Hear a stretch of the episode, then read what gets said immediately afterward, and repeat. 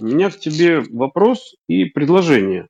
А, вот, э, говоря сейчас на эту тему, я все-таки провожу некоторые параллели с тем, что ну, я сегодня собирался начать писать э, сценарий к новому видео.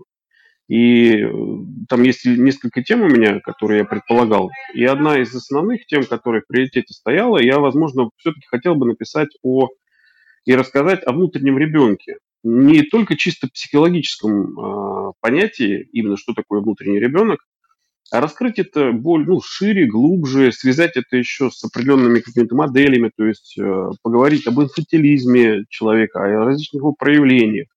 Вот, то есть, и это тоже э, перекликается с тем, что мы только что говорили, потому что без э, наличия знаний личность не в состоянии развиваться. То есть, э, ну понятно, да?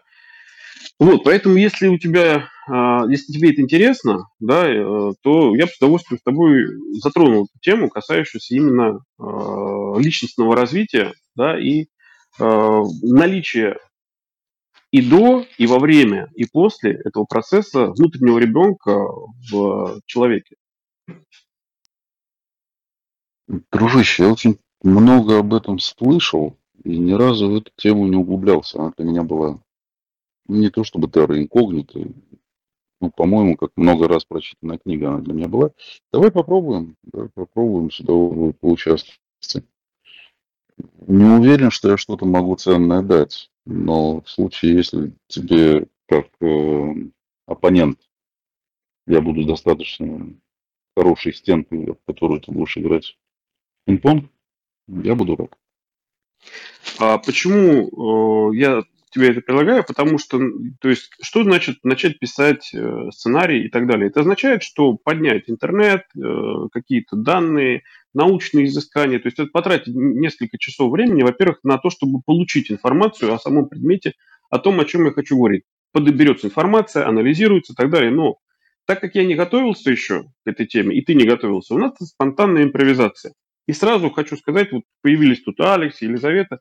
А, вы извините, при всем огромном уважении к вам, эта комната создана для того, чтобы мы с Борисом могли пообщаться вдвоем. Да? И если у кого-то есть желание послушать наш разговор, ну, пожалуйста, вы можете это делать. А говорить в этой комнате будем только мы. Поэтому те, кто хочет что-то сказать, вы можете либо написать, либо не получится. Да, кстати, об уважении относительно Елизаветы и Алекса. Это уважение персональное от Дениса. Ко мне никакого отношения не имеет. Вот. Значит, что касается внутреннего ребенка, для того, чтобы ну, с чего-то начать, я э, кратко э, расскажу историю, связанную с моей учебой в академии. И по предмету э, философии преподаватель на семинаре обронила фразу о том, что э, личность человека принадлежит, личность человеку принадлежит от рождения. Ну, я, честно говоря, как манипулятор зацепился за эту фразу э, и попытался из нее выкрутить свой определенный интерес и попросил преподавателя подискутировать на эту тему, оппонируя преподавателю и пытаясь доказать, что это не так. В результате нашего диспута он был не длинным, достаточно коротким. А, я привел определенный синтетический пример, на основе которого просто отбросил лишнее, чтобы было ясно понятна суть о том, что на самом деле личность не принадлежит человеку от рождения. Можно просто сказать, допустим, на примере Маугли, да, э, и тогда уже будет понятно, что мы не тратим время. Соответственно, личность – это продукт социума, продукт общества, продукт взаимодействия э, человека, как физиологического, да, э, физиологической особи, обладающей определенными способностями интеллектуальными и так далее, взаимодействие с другими. И взаимодействие это, а, если бы оно было, как сказать, только в цикле жизни одного человека, оно бы не давало бы а, возможности для роста и развития личности и этой, и других. А, оно, возможно, только стало в тот момент, когда появилась возможность закреплять информацию во времени. То есть наскальные рисунки, живопись, э, первая клинопись какая-то, да, то есть возможности зафиксировать хоть какие-то знания во времени, да, дала возможность опираться на эти знания следующим поколениям, которые начинали свой путь заново в становлении, в развитии личности и в обучении и так далее. Поэтому в процессе истории человечества, соответственно, скорость развития личности, она зависела, в, во-первых, от той информации, которая была доступна для индивида с момента его рождения, а во-вторых, для круга общения и, соответственно, той модели, которая, так скажем, навязывается да, ребенку в качестве матрицы восприятия той информации, которая доступна вроде бы для всех. Соответственно, ну, понятно, что каждый человек может прочитать какое-то предложение по-своему, это понять и так далее, все это ясно. Соответственно, внутренний ребенок – это, э, если говорить, насколько я знаю, психологическим языком, это некоторая субличность, которая э, нами, в нас есть, ну, так сказать, в человеке есть, э, с момента его начало осознания самого себя вообще, э, как живое существо и так далее. И это в моем понимании, да, может быть, я ошибаюсь, это такая как бы э, это такая субличность, которая обладает неразвитыми еще социальными навыками и обладающая в большей степени ожиданиями и желаниями, чем, э, чем, чем, чем, осознан, чем, чем осознанием и ну ладно, сейчас я потом попозже. То есть, грубо говоря, в общепринятом понимании среди людей маленький, э, внутренний ребенок это какое-то капризное существо, которое топает ножками и, э, то есть, ведет себя как ребенок, не считаясь с другими, считаясь только с собой и требуя от всех или от себя, чего-то требуя в, в силу своих ожиданий и желаний. Вот с этого начнем. Как считаешь, это, это так?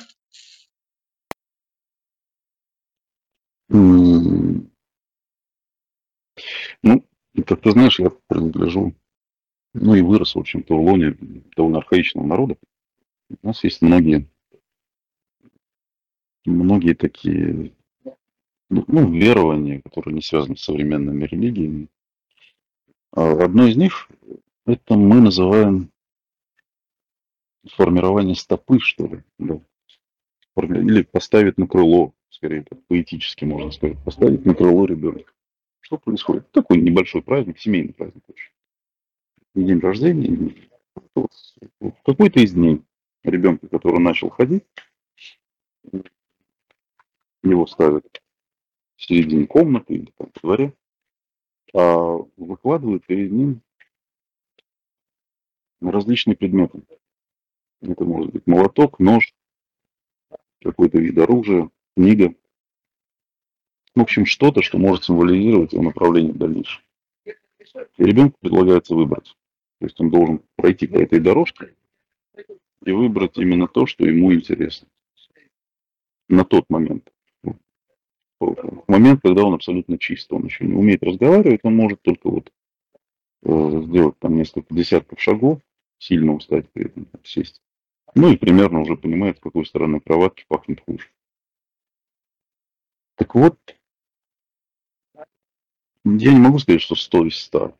Но когда у человека, который занимается чем-либо, или имагинацией, спрашиваешь, о чем ты занимаешься, ну, что ты выбрал тогда, что тебе рассказали, как правило, соответствует. У меня, например, это была книга. Хотя книги я не читал там до, до, до, ну, до 19 точно, нормально начал читать до 21, в 21 год. У меня еще есть небольшая дислексия и дисграфия.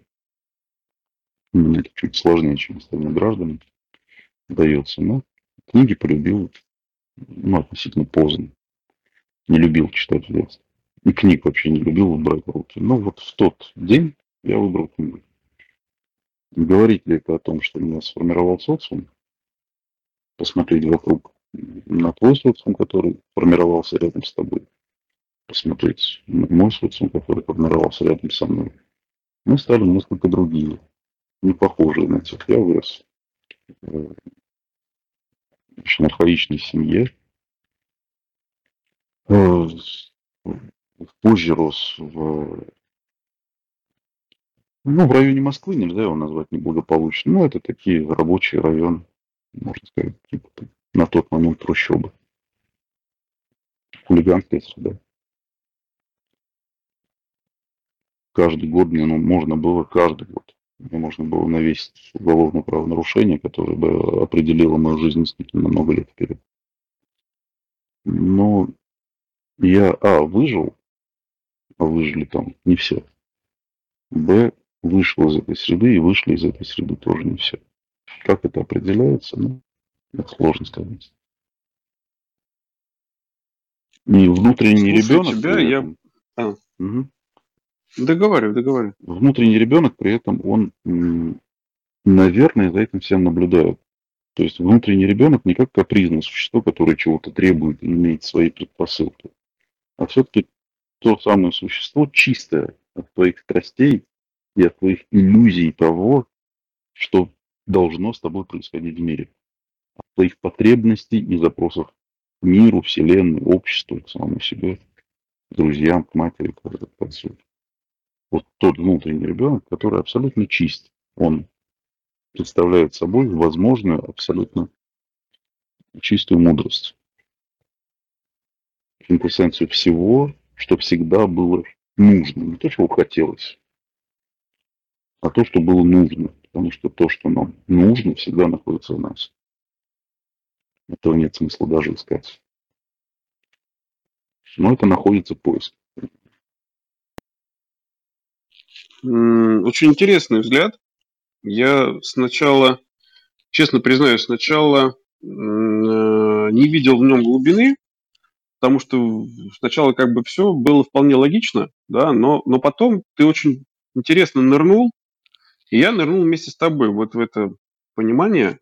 И э, в итоге, ну, у меня есть некоторая внутренняя способность, э, наоборот, э, акцентироваться и фокусироваться на какой-то сути, да, то есть выделять определенные маркеры. Про маркеры потом отдельно. И, соответственно, я для себя упростил то, что ты говоришь, чтобы, ну, ну, упростил. И упрощение заключается в том, что я э, понял, что это выглядит, знаешь, как что?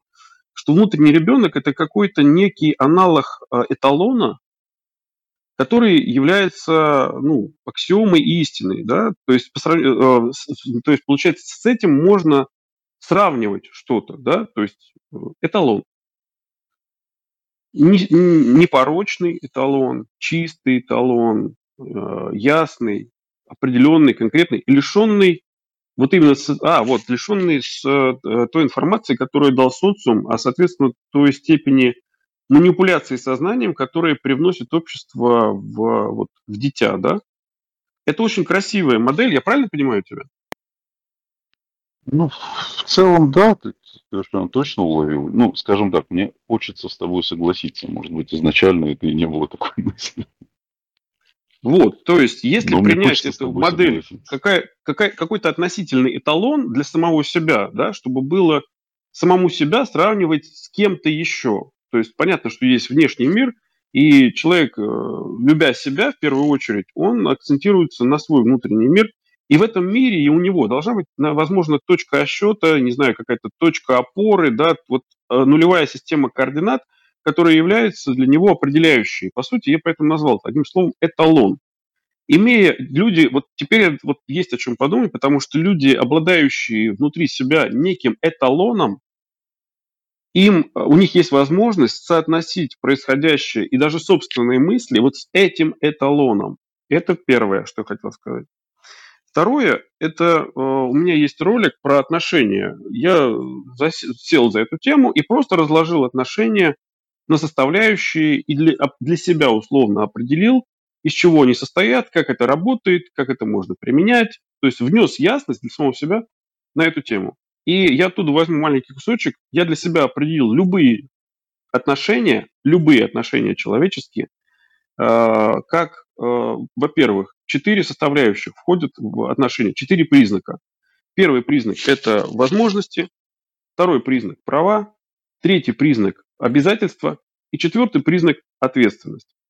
И слушая тебя и понимая вот, вот это, не как бы транслируя для себя твою мысль то, что если у человека есть этот внутренний эталон, который называется в твоем второй интерпретации внутренним ребенком, есть возможность сравнивать, то получается тогда у субличности условной взрослой, да, есть возможность взаимодействовать с субличностью вот этого внутреннего ребенка И не только сравнивать, да, и с этим эталоном соотносить свои мысли и поступки, но появляются отношения между вот этими двумя субличностями.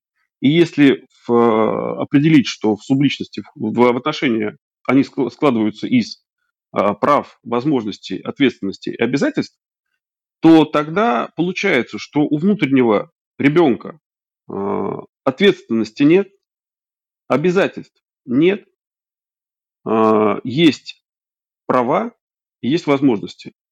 Я имею в виду не то, чтобы там ну, категорично, да, но распределение. А вот у социальной личности, ну, условной, которая живет уже во взрослой жизни своей и взаимодействует с другими, и, но и при этом взаимодействует с субличностью внутреннего ребенка, у нее больше обязательств и ответственности, и меньше при этом, наверное, возможно, возможностей и прав. Я, пока, я об этом еще подумаю. Возможно, я заблуждаюсь сейчас. Вот я не хочу сейчас вот категорично как бы это что-то утверждать. Но я начинаю просто копать ту сторону как раз взаимоотношений двоих субличностей, то есть маленького ребенка и взрослого условного человека, сформированного уже, да, и вот как раз, возможно, тут надо стоит покопать, потому что тут начинается, вернее, может начаться внутренний конфликт в человеке, которым с успехом могут пользоваться манипуляторы, генерируя этот конфликт, поддерживая его и пользуясь им, да, человек концентрируется на своей внутренней борьбе со своим внутренним ребенком, да, взаимодействуя с ним, и не умея строить с ним отношения. А внешние люди, внешние силы, видя эту борьбу и видя, что есть такая предрасположенность, они этим пользуются, вводя человека как раз в зависимость от самого себя, от своей внутренней борьбы между своими субличностями, да, вот этой вот внутренним ребенком, эталоном, и имеющейся вот этой вот действительностью, которая есть. Это такая интересная, глубокая тема, да, но мне тут есть о чем еще подумать. Ну, смотри, на мой взгляд, ты дал аверс без реверса. То есть наделил эту субличность какими-то правами, э, на которые она не претендовала. Не субличность, да, ну, личность ребенка. Правами, какими-то абсолютно, либо расширенными правами по отношению к субличности. К субличности. Права, на которые сам этот ребенок не заявлял. Он, он не хотел этих прав, он, я, он настолько не хочет этих прав, что они ему не нужны. Он свои права никогда под сомнение не ставил. Соответственно, и наделять его этими правами нет необходимости, он ими не пользуется. Это уровень абсолютной свободы. Тогда, когда их немного, а просто одна свобода быть свободным. Согласен. Если привязать его к чему-то, тогда это не будет уже эталон, он должен да. быть полностью свободен. Тут, с, тут я с тобой согласен. согласен. Да. Вот. И, и здесь меняется все, потому что просто, к сожалению, не могу сейчас, вот мы в диалоге находимся с ним, э, э, тоже тот, вот тот что-то это все-таки ну, социальная, социальная личность, которая имеет массу взаимосвязей. Взаимосвязи это всегда определенный уровень несвободы. И, соответственно, вступая во взаимосвязь, он, конечно же, отдаляется от эталона. Но при этом он может иметь привязки, особенно как место отдыха, место обсуждения произошедшего, место формирования следующего шага и э, критики неудач, а может быть и критики удач, что тоже очень важно, на мой взгляд. Мы редко в своей жизни подвергаем критике наши успехи. Совсем этого не делаем практически. И при этом зашиваемся в самокритике тогда, когда нам что-то не удалось. Я не предлагаю сделать все наоборот. Ну, на мой взгляд, критически рассматривать свои успехи, если они особенно были построены на удаче, необходимо для того, чтобы для того, чтобы делать что-то по-настоящему, а не случайно. Ну, отвлеклись. Смотри, в том же, в рамках того же учения Адау есть такое утверждение, что из ствола дерева можно сделать очень красивую резную вазу. И художник считает, что он увидел суть этой вазы. Вернее, суть этого дерева, суть этого ствола. Он вырезает, ремесленник вырезает, впоследствии там, художник накладывает лак, все это помещается в какое-то там, пространство в соответствии или против соответствия э, правилам дизайна или фэншуя ту или иную часть комнаты. Она либо дополняет, либо является ее центральной частью, либо алтарем. Из этого действительно можно сделать произведение искусства. Помимо этого, из э, этого же ствола, пока вырезалась эта ваза, произвелось множество опилок, которые гниют в канаве. Их выбросили. И они находятся в этой канаве и тоже проживают какую-то часть своей жизни. Вот таков их удел. Но молекулярно ваза и опилки являются единым. И если отсечь их социальные э, преобразования, то, в общем, тот самый ребенок, он так и остался нетронутым. Без страданий, без восхищения собой. В случае с вазой, без страданий, в случае, если это опилки. Он также и остается нерушимым, неделимым. Потому что в сути и то, и другое, это структура древесины, и трагедия, и вазы, и опилок состоит в том, что больше не стать единым целым. Невозможно стать снова деревом. И с другой стороны, радость одного и другого как раз и состоит в том, что они свободны от своих социальных назначенных им функций. Ваза является древесиной и остается древесиной. И, в общем-то, древесиной являются гниющие опилки, которые, кстати говоря, проживут гораздо более яркую жизнь, потому что унаводят с собой почву и ближе будут к тому изначальному, дав, став ресурсом для зарождения нового дерева. Ну, это такая уже нежизненная философия, потому что это нельзя продать и съесть. Хотя и с этим я мог бы поспорить. С удовольствием слушал ну, в принципе, уже в очередной раз, но, опять же, умение рассказывать одну и ту же историю в разной интерпретации, в разных контекстах позволяет извлекать из этой истории, даже одной и той же, новые смыслы. Да? Это как перепрочтение книги в разном возрасте, в разных ситуациях, или пересмотр э, в очередной раз того же самого фильма, но в какой-то каком-то другом контексте, в другом состоянии и так далее. Соответственно, наше восприятие, э, как тот, да, тот угол зрения Э, позволяет смотреть на одно и то же с разных сторон, в зависимости от, от того, не только с какого угла ты смотришь, а то, что в этот момент ты чувствуешь или в какой среде находишься. Это понятно. И м- хотел бы вернуться немножко к основной теме, а, которую мы подняли, к сути этой темы, о внутреннем ребенке. А, само слово ребенок акцентирует наше ассоциативное мышление – генерирует, как бы эм, возбуждает наши, наши ассоциации, и мы представляем себе условно ребенка, то есть маленького человека, который, во-первых, и тут э, сразу же мы начинаем наделять его определенными признаками, такими как, о, как э,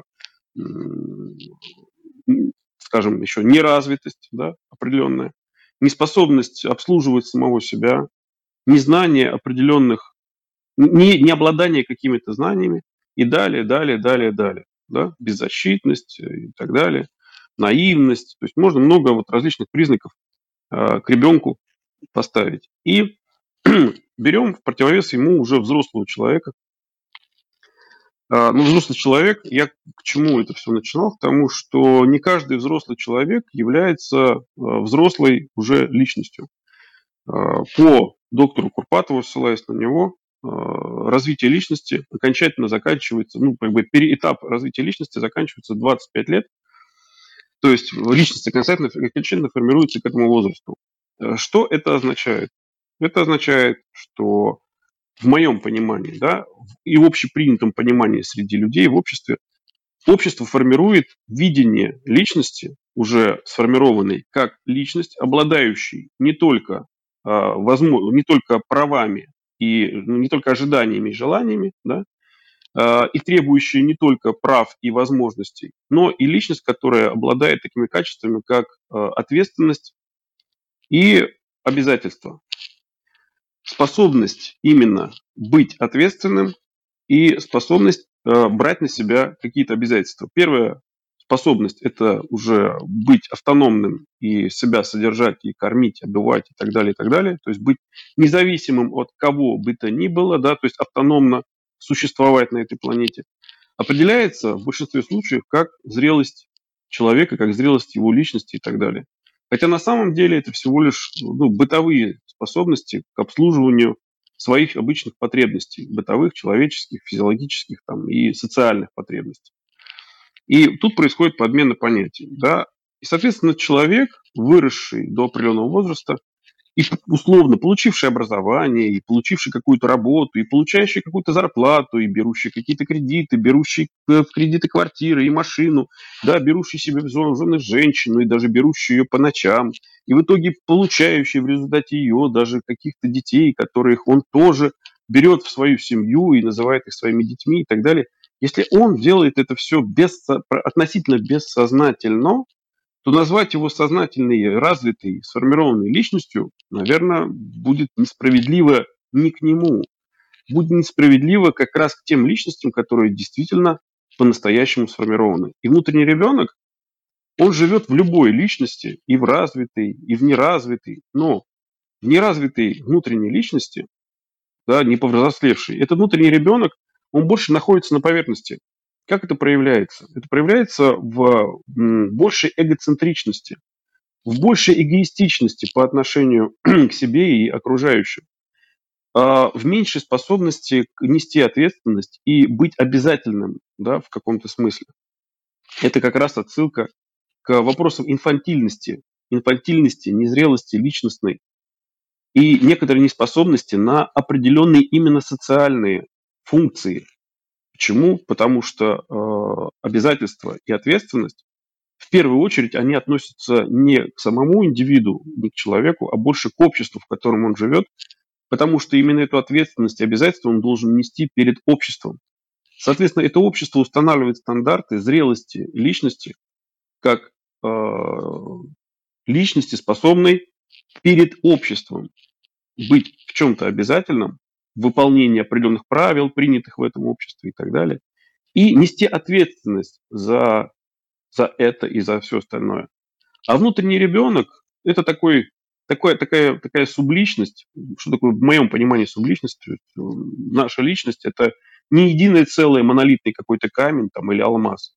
Это можно представить себе условно, как какой-то алмаз с одной, двумя, тремя, четырьмя или пятью гранями. И вот эти грани являются субличностями. Да, субличность – это определенная роль в определенных сценариях, определенная модель поведения, соответствующая определенной среде или э, какому-то обществу, в котором находится в этот момент человек. И вот чем больше граней вот таких разных на этом алмазе, тем более многогранным является человек, и чем самым, получается, у него больше этих субличностей. А личность – это совокупность его субличностей. И я считаю, опять же, могу ошибаться, конечно, что внутренний ребенок – это одна из субличностей вот этого большого алмаза, да, и этот алмаз, он, э, вот эти грани, они шлифуются и обществом, наверное, даже в большей степени, и самим человеком, опять же, из-за необходимости э, взаимодействовать с этим обществом, потому что вот именно с этой средой, как, ну, с какой-то группой людей, нужно взаимодействовать в определенном ключе, и, соответственно, под них нужно отшлифовать новую вот эту грань, новые сценарии выучить, новую роль, новые модели взаимодействия мышления и так далее, и так далее, и так далее.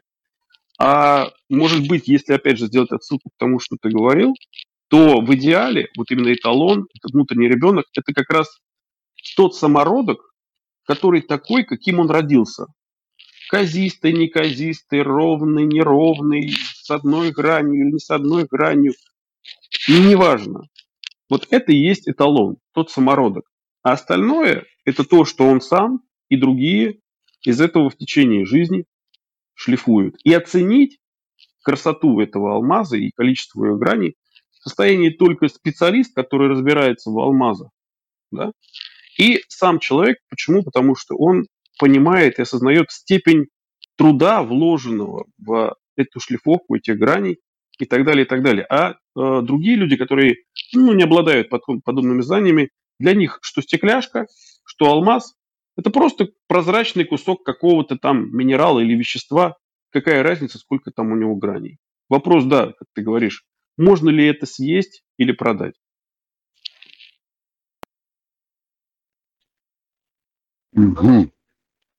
Денис вышел из диалога. Случайно вывалился. Да. Ну, я, я даже знаю, почему это произошло. Что, пора, да? Нет, не об этом речь. Впервые, ну, так впервые мы с тобой давно являемся собеседниками, желанными собеседниками для друг. А впервые, наверное, абсолютно с тобой согласен. С точки зрения вот мысли формы, грани, относительно того, что различные субличности – это грани одного кристалла. Тем лишь, что внутренний ребенок для меня все-таки он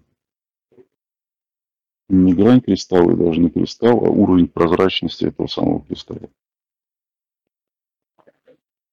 Уровень прозрачности, это, ну, для меня, в моем понимании, это и есть тот самый ребенок, и его красоту невозможно определить по той причине, что ее никогда не ставили на оценку.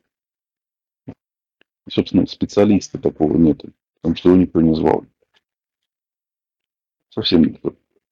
Относительно гер, геральдики, я, может быть, приводил этот пример неоднократно. Эм, в одном из романов герои носили орден Северной Звезды, назывался. И в начале романа у героя один орден Северной Звезды. Он там занимается различными степенями самопознания и познания мира. В середине романа у него появляется второй орден Северной Звезды, и один из героев, его учеников, спрашивает, так говорит, ну, второй у вас появился за какой-то там квест, который вы прошли. Он говорит, да нет. Он, а как же? «Ну, я вот, например, знаю своего товарища, у него четыре достиг довольно высоких э, вершин в области просветления. И он говорит, а каким образом, кто награждает? Он говорит, никто, ты сам. А в какой момент? В момент, когда ты осознаешь, что ты достоин следующего. И вот это принимается.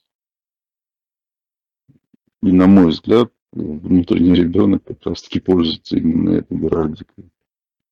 Определить прозрачность самого кристалла может только сам кристалл. Это несмотря на все современные утверждения о том, что человек не может заниматься самоанализом, а уж тем более самотерапией.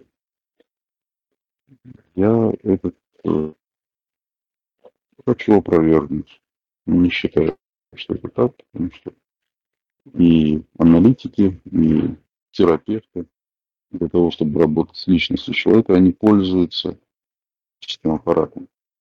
Почему же этот аналитический аппарат, который мы даем на использование некому специалисту, не может быть использован нами самими. На мой взгляд, не совсем так. И вот здесь, ну, то, о чем, на мой взгляд, то, о чем мы с тобой сейчас говорим. Внутренний ребенок, он может быть и мудрее, и проще, и сложнее одновременно всем, всех граней. Она дает прозрачность. Развитие этого внутреннего ребенка внутри личности человека. Опять же, я допускаю в каждом слове, поскольку не являюсь ни специалистом, ни даже человеком, сколь-нибудь исследующим эту сферу они мне не особо привлекательны и интересны, вот, вне рамок разговора с тобой. Так, так. А, знаешь, э, бывает, сталкиваюсь с мнением людей таким, что они говорят, зачем заново изобретать велосипед? Зачем придумывать какие-то знания, если все это уже кто-то когда-то придумал, записал там, и определил и так далее, что знание, то есть ничего нового придумать ну, невозможно. Да? Я с этими людьми давно уже, очень давно перестал дискутировать на эту тему. Вот. И в некоторых случаях а, я, глядя на то, кто передо мной находится, то есть степень знаний этого человека там, и так далее, способности и, и так далее. Я говорю, хорошо, не буду дискутировать. Вот, если ты считаешь, что все уже давно известно, скажи мне, пожалуйста, что такое счастье. Вот. И ну, 90% людей на этом вопросе сыпятся сразу. Причем, что они абсолютно уверены, что они в этом вопросе разбираются самое вот любопытное и занимательное видеть, вот, насколько заблуждающиеся люди уверены э, в том, что они знают э, что-то на самом деле. Э, заблуждение вот этого несведущего, ну, дальше начинается, понятно, дальше расхождение ветки ведения диспута. В случае, если человек способен к реорганизации и, само, и развитию какому-то, то он э, быстро ему объясняешь, что он не понимает, что это такое, начинаешь объяснять ему, что это такое на самом деле, да, либо он включает логику и здравый смысл и трансформирует свои незнания в какое-то знание, а вернее ошибочные знания в более, так скажем, в более, в более, в более конструктивные или более последовательные, более логичные и здравые знания. Вот. Либо он начинает защищать свое незнание, то есть э, появляется реакция негативная, неприятие и попытка защитить не какое-то свое знание или незнание, а защитить себя личностно. То есть я наблюдаю это в людях, особенно, ну, так скажем, скажем, неразвитых, да, то есть, ну, простейший пример это какой-нибудь маргинал, допустим, да, не какой-то там спившийся философ, который еще сохранил остатки знаний и личностного внутреннего мира и так далее, а маргиналы, которые изначально по своей жизни маргиналы. И ну, в одном состоянии условно. У них э, это очень явно проявляется, э, и мне всегда было интересно раскопать, кто их научил э, думать о себе, что они имеют право на свое мнение какое-то, да, и они имеют право свое мнение ставить на одну, на, по сути, на, на равенство с другим мнением, мнением другого человека, который более, там, человек более развит, образован, обоснован и так далее. Вот. Глядя на это, я понимаю, что я чего-то не понимаю, что есть какой-то пунктик, какой-то момент, в который вот эти маргиналы вдруг начинают себе воображать, что они живут среди равных людей, и что они совершенно не те, какие они есть, а что они вот, вот, ну, имеют право. Соответственно, э, перенося на тему внутреннего ребенка, э, когда ты говоришь о внутренней красоте самого этого понятия, определения, когда ты сейчас в реальном времени э, находишь очень интересные и красивые объяснения этого понятия, когда ты изначально этого внутреннего ребенка делаешь прекрасным, создаешь из него эталон, аксиому, а, ну, я уж не буду говорить таких слов, как Бога внутреннего, да, там, потому что будет некорректно.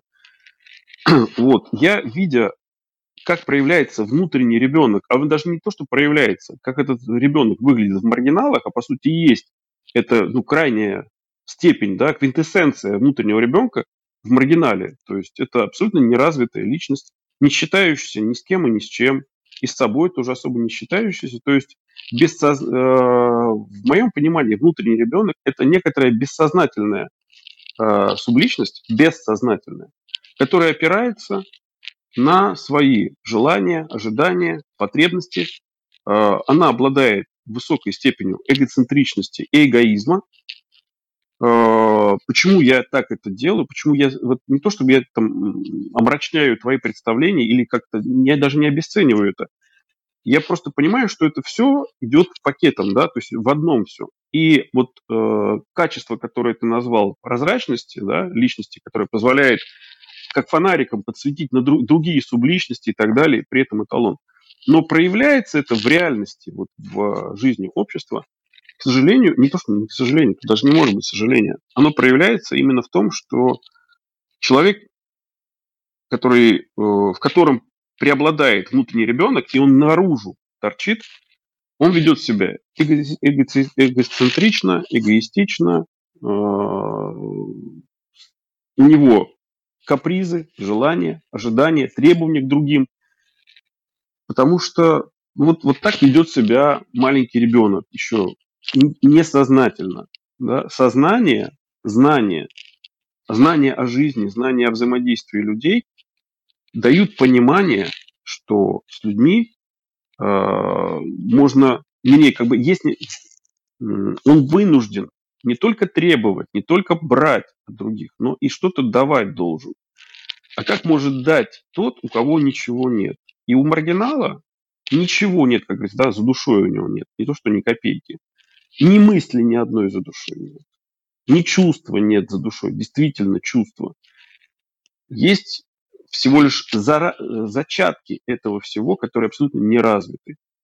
Поэтому вот в этом ключе внутренний ребенок, вот в такой интерпретации для меня выглядит, ну, не то чтобы печально, он выглядит вполне себе логично.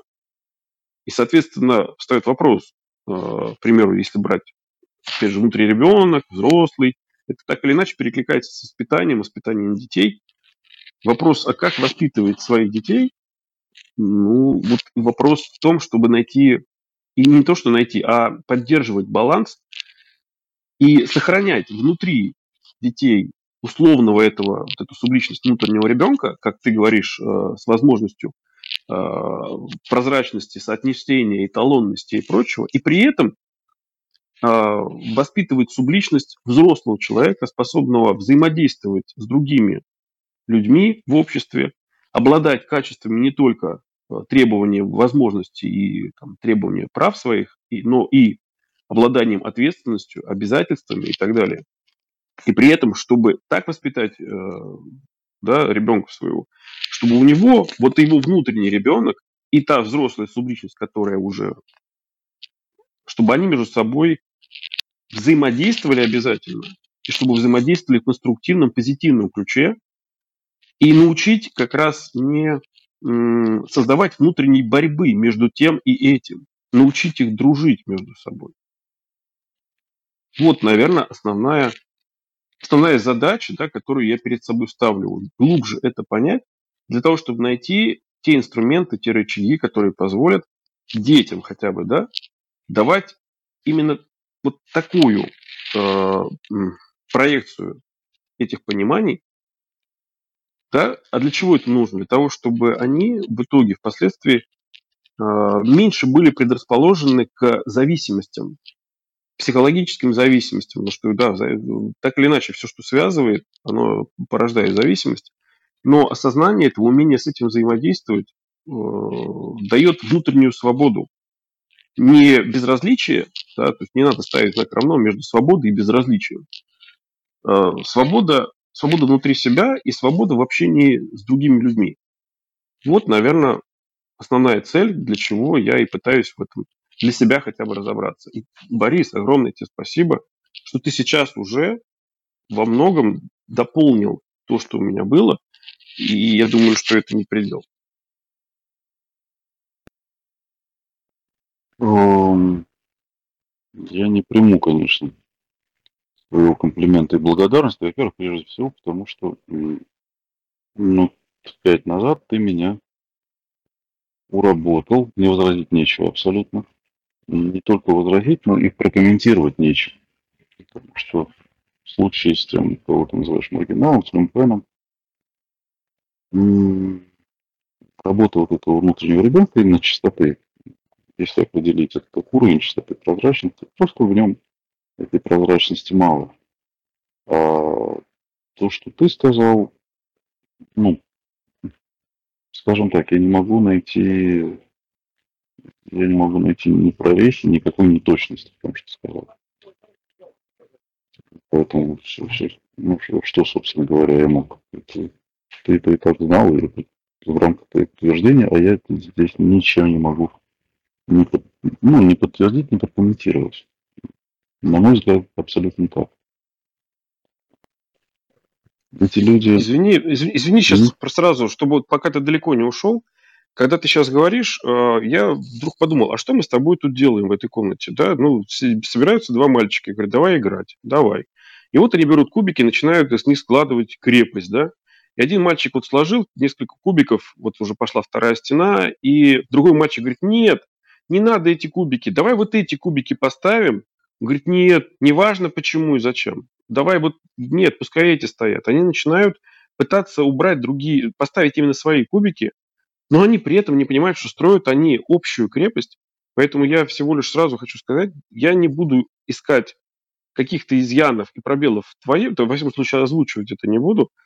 Я хочу, чтобы мы, я хочу, чтобы мы дополняли кубиками да, нашу крепость. И она не может быть эталонной, не может быть стопроцентно крепкой, потому что не у всех кубиков одинаковые качества и значения, и коэффициенты и прочее. Но в общем кубики связанные, даже какой-то там более весомый, а другой там, менее весомый, связанные между собой в одну стену, они представляют собой именно стену. И их надо рассматривать уже в комплексе, как стену, а не как отдельные кубики. Поэтому давай дополнять. Так нет, в данном случае ты убрал некоторые мои стеновые камни, поставил свои, и я действительно вижу, что они лучше. Ну, подходят, и во всяком случае конструкция, утверждение, мыслеформа на них базируется гораздо, ну, гораздо лучше, чем было до. Поэтому я тебе и говорю, что здесь мне нечего сказать. Ну, действительно лучше, действительно ровнее, действительно намного более устойчивая позиция, чем та, которую излагал я. По, по, ну, как раз по причине того, что привел это. Меня здесь вспоминается утверждение Суфиева относительно органа духовного зрения. И, и одновременно вспоминается Фаина Раневская. И приписывается утверждение, что в одних, живу, в одних людях живут э, демоны, в других живут ангелы, но в большинстве людей живут только глисты с этим ничего не поделаешь. Суфи об этом сот лет до Фаины Раневской говорили о том, что люди рождаются слепыми, духовно слепыми, абсолютно все, за исключением несколько единиц, которых последствия называют пророками. Так вот, эти слепые люди Некоторые из них имеют органы духовного зрения, и этот орган приводит человека в беспокойство, пока он слеп. И вот то самое, говорится, горе от ума, или многие, многие знания, многие печали, это как раз формирование этого духовного зрения. Когда приходит это знание к какой-то критической массе, когда происходит распаковка смысла для него, тогда эта печаль уходит. Печаль именно в тот момент, пока это все формируется. И в этих людях формируется духовное зрение, ребенок, по-разному это можно назвать. И это прозрачность, и стремление к этой прозрачности. И стремление к этой прозрачности делает его еще и неуправляемым. Все меньше и меньше становится, как ты совершенно правильно сказал, привязанности. Привязанности и того, что мы называем зависимость. Вот этих зависимостей становится все меньше, меньше и меньше. Человек, который направил свой взор, свои стремления к ну, ну, достижению внутренней прозрачности. И есть те, кто к этому совершенно не стремится. Вопрос об их замутненности уже не лежит. Они никогда не стремились быть прозрачными и, в принципе, состоят из совершенно непрозрачного материала. Такого уровня. С этим ничего не поделаешь. Вытаскивать их оттуда, пытаться чистить. Совершенно бесполезно. Им чешется. им, им становится некомфортно. Им становится совершенно невыносимо даже в этом процессе. Я уже не говорю о том, что он чего-то должен достигнуть. Просто в начале процесса становится невыносимо, он взрывается мозг, и они пишут, э, ну, что-то вроде относительно. С вами больше никто не разговаривает, пишут такие люди в чат.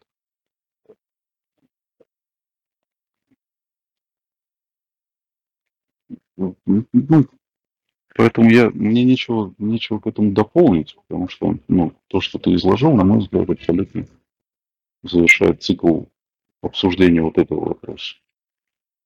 Действительно так, и, и что, что с этим дальше? Дальше надо это брать и пользоваться.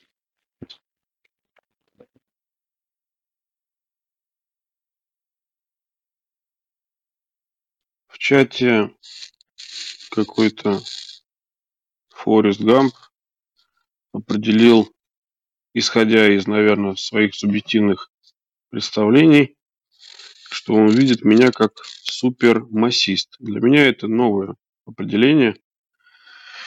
Вот. И, к сожалению, на эту тему я не могу Кстати, сам кстати, придумать, что это такое. кстати говоря, кстати говоря, Форест не присутствовал в разговоре в самом начале. Супрематист – это направление в искусстве, которое э, в нашей стране ну, наверное, ярче всего Кандинский, но тот, тот же самый Казимир Малевич. Это художники супрематисты. Они так назвали свое искусство. Ну нет, тут другое. Значит, э, су- супремасизм, то есть он немножко исказил, да, слово, я так понимаю. Супремасизм – это идеология превосходства, убеждение, что определенная раса, вид, наследственность, этническая группа, религия, пол, положение в обществе, сейчас надо открыть дальше, А, дает право, прочел, да. Да. да, превосходит другие, дает право тем, кто отождествляется с ними, доминировать, контролировать управлять теми, кто не отождествляется. Значит, отвечая на такой посыл его, я скажу, что я не испытываю к маргиналам а, оценочных отношений, да, в том случае, если они меня лично не трогают. То есть наличие их в обществе э, для меня базовое состояние общества. Это было, есть и будет. И я не ненавижу их. И я не чувствую никакого превосходства, лично я, над маргиналами. И говоря о них, я не утверждаюсь за счет того, что они не могут так говорить обо мне, а я о них так могу говорить. В этом нет оценочного критерия. Это вопрос изучения. Люди, некоторые, да, скажем, обладают качествами и стремление к изучению себя, общества или каких-то сфер жизненных, или каких-то наук. Соответственно, э, профессора какого-то, какой-то науки да, называть э, человеком, который стремится к превосходству над другими, наверное, несправедливо. Наоборот, этого человека уважают, потому что он изучает науку, он познает ее, он генерирует какие-то новые знания в сфере, которую выбрал для себя. Ему дают награды, платят деньги да, и так далее, и так далее. Соответственно, то, что ученый называет, э, если, допустим, взять ученого психолога там, или так далее, да, он называет какие-то другие качества человеческих личностей или еще что-то, называет без оценочного мнения, не говоря, что это плохо или хорошо, там, и так далее, то это всего лишь чистое научное знание, которые э, получаются эмпирическим путем, да, то есть путем с, э, генерирования теории и проверки ее на практике. Все. Соответственно, мое отношение к маргиналам абсолютно безразличное. Но они есть. И я о них говорю как о примере психологического состояния, называемого мною лично внутренним ребенком, и определяется это как некая субличность, которая преобладает в поведении подобных людей. Поймите правильно.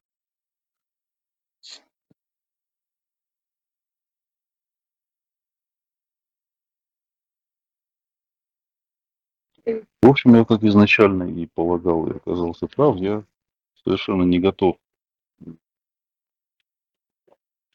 Как я, как я сказал тебе, Меня не слишком сильно интересовал этот вопрос до. На данный момент этот вопрос для меня такой в рамках обсуждения с тобой этой темы. За, за эти рамки, в общем, никогда не уходил, никогда этот вопрос не изучал. Слишком усиленно над этим никогда не думал. Для меня есть мое формирование, которое ну, является только моим путем. Я его не транслирую и, собственно говоря, не утверждаю, что это даже правильно. Это хорошо для меня. И в обществе я, к сожалению, не видел ни разу возможности что-то исправить у тех людей, о которых ты говоришь. Для них любое изменение плачевно. Любые их хотелки они называют правом, безусловно. Они заявляют какие-то, полетают в, в общечеловеческую жизнь, какие утверждения, которые называются дело вкуса, имею право, при этом не обладая вкусом, и ничего не сделать для того, чтобы обладать этими правами. Они хотят безусловную любовь от общества, для которого, для формирования которого не сделали ничего. Собственно говоря, регрессное движение в обществе – это полностью, целиком полностью их заслуга. Для меня, да, существует вот священный бой, священная война. Это очищение своего пространства от этих людей. Иногда физического уничтожения. В данном случае это даже не заявление того, что я являюсь превосходящим или что-то еще. Буду рад. Придите на мою территорию и окажитесь Ленина. Пожалуйста. А, профессор в академии, который преподавал нам, по-моему, уголовное право, а, рассказывал о неоднократных экспериментах, связанных э, с пенитенциальной системой, вот, исправление преступников и так далее, вообще как криминальной среде и вообще социальной э, составляющей, статистической составляющей криминализации общества и так далее. И он приводил данные, я сейчас, конечно, не воспроизведу, потому что это было начало 2000-х, но сама мысль была такова, что есть определенная степень девиантности не только поведения в обществе, но степень девиантности мышления людей. И, соответственно, э, эта девиантность да, и потребность в определенном мышлении и поведении формирует в итоге э, статистику по условно Э, зарегистрированным преступлением, да, по условно незарегистрированным преступлениям, а мы понимаем, что есть то, что дошло до суда, и это совсем не то, что было зарегистрировано, и совсем не то, что было на самом деле совершено. Да, и вот даже, скажем, еще не, не то, что было бы известно, а еще тем более не, неизвестно, сколько еще было неизвестно совершено. И, соответственно, э, девиантность поведения, она обхватывает, охватывает, получается, все эти сферы, и она э, независимо от э, истории человечества, да, она болтается там где-то примерно в каких-то определенных пропорциях. И если опять транслировать вот условно такую информацию или вообще просто такую модель на вопросы, связанные там, с внутренним ребенком, то э, можно понять, что опять же, мы базово, я базово определяю, да, что есть условно в каждом человеке в качестве определенной субличности, и даже хорошо, что она есть, опять же, отсылка к тебе, и замечательно, что есть такой эталон, да, на, на которого можно оглядываться, да, и соотносить и так далее. Есть этот внутренний ребенок, но э, если бы, к примеру, условно я там, да, или ты жили каждого на своем необитаемом острове, то, естественно, нам а, не то, что было бы проще, у нас было вполне бы логично и закономерно развиваться только внутри себя и быть теми, какими мы хотим быть, и быть ответственными, какие мы есть, только по отношению к самим себе. Потому что это не затрагивает никого. И говоря уже в этом смысле о модели там, буддизма, да, и условно вот этого состояния нирваны, полного отрешения и так далее, это получается, что быть в нирване среди людей, по-моему, с тобой даже это уже обсуждали, а, невозможно, потому что так или иначе, э, даже абстрагируясь от других, ты не можешь заставить их абстрагироваться от тебя. Все равно они захотят или будут с тобой взаимодействовать, это значит вызовет обратную реакцию о взаимодействии с ними. И, соответственно, э, внутренний ребенок, находясь в теле ребенка, он находится в своей нормальном, в своем нормальном состоянии, потому что одно соответствует другому. Но так как взрослые люди в средней температуре по больнице уже являются внешне, не внутренними детьми, а уже другими субличностями, условно, да, с другими правилами и требованиями, и возможностями, и правами, и обязательствами, и ответственностью, а, неизбежно происходит трансформация да, личности от одной к другой и совокупности личности как таковых. И получается, что а, люди, рожденные, они изначально обладают разными способностями, разными качествами, именно физиологическими разными качествами, там, да, э, по силе, по ловкости и так далее, обладают разными способностями к формированию мозга, да, и нейронных связей в нем и так далее, и так далее.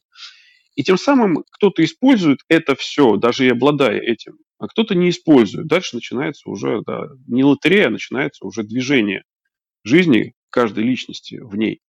И, соответственно, кто-то, не обладая даже высокими э, способностями, да, большими, серьезными, развивается в какую-то развитую личность в определенном возрасте и так далее, и занимает уже положение и в обществе, во-первых, да, то есть есть определенная социальная лестница, да, по которой двигаются люди, и он занимает определенное место в этой социальной лестнице, поднимаясь с какой-то ступеньки на какую-то ступеньку, это во-первых. Есть условно там а, деловые качества, да, в деловой среде он развивается, или в семей, семейной среде развивается, в зависимости, то есть в каждой группе э, общества, в котором он находится, он занимает определенное положение. Положение, которое он может сам себе позволить, и которое другие готовы ему позволить или дать. И это он делает благодаря своему внутреннему развитию и развитию взаимоотношений с другими людьми. Дальше есть финансовая лестница, да, там и так далее, и так далее. Но есть еще внутренняя лестница у человека, если он сознательный человек, в которой он определяет, как ты говоришь, вот изначальную точку отсчета, нулевую систему координат и эталон, который был базовым, да, вот этот самородок, если уж сказать. И вопрос, насколько, вот в моем, опять же, понимании, насколько он огранил этот самородок и сделал его многогранным там, алмазом или еще чем-то и так далее. И это его внутренний путь, который тоже он проходит, опять же, в стремлении к позитивному, конструктивному развитию, видоизменению, трансформации. И если уж совсем сказать очень грубо, я сейчас скажу прям предупреждаю, очень грубо, то если смотреть вот таким взглядом, то получается это некоторая мутация. Потому что если от эталона человек к чему-то идет, а не сохраняет при этом состояние эталона, то он мутирует вследствие либо внутренних каких-то обстоятельств, которые вынуждают его это делать, а по сути видоизменяют его, либо внешних. И вопрос, если давать этому оценку, то в первом случае знания приумножают печали, потому что человек дает этому негативную оценку, и таков его путь, да, там, может быть, мы затронем даже и Ницше. А в другом случае это позитивный путь, конструктивный и позитивный путь, в котором знания приумножают не печали, они приумножают радости,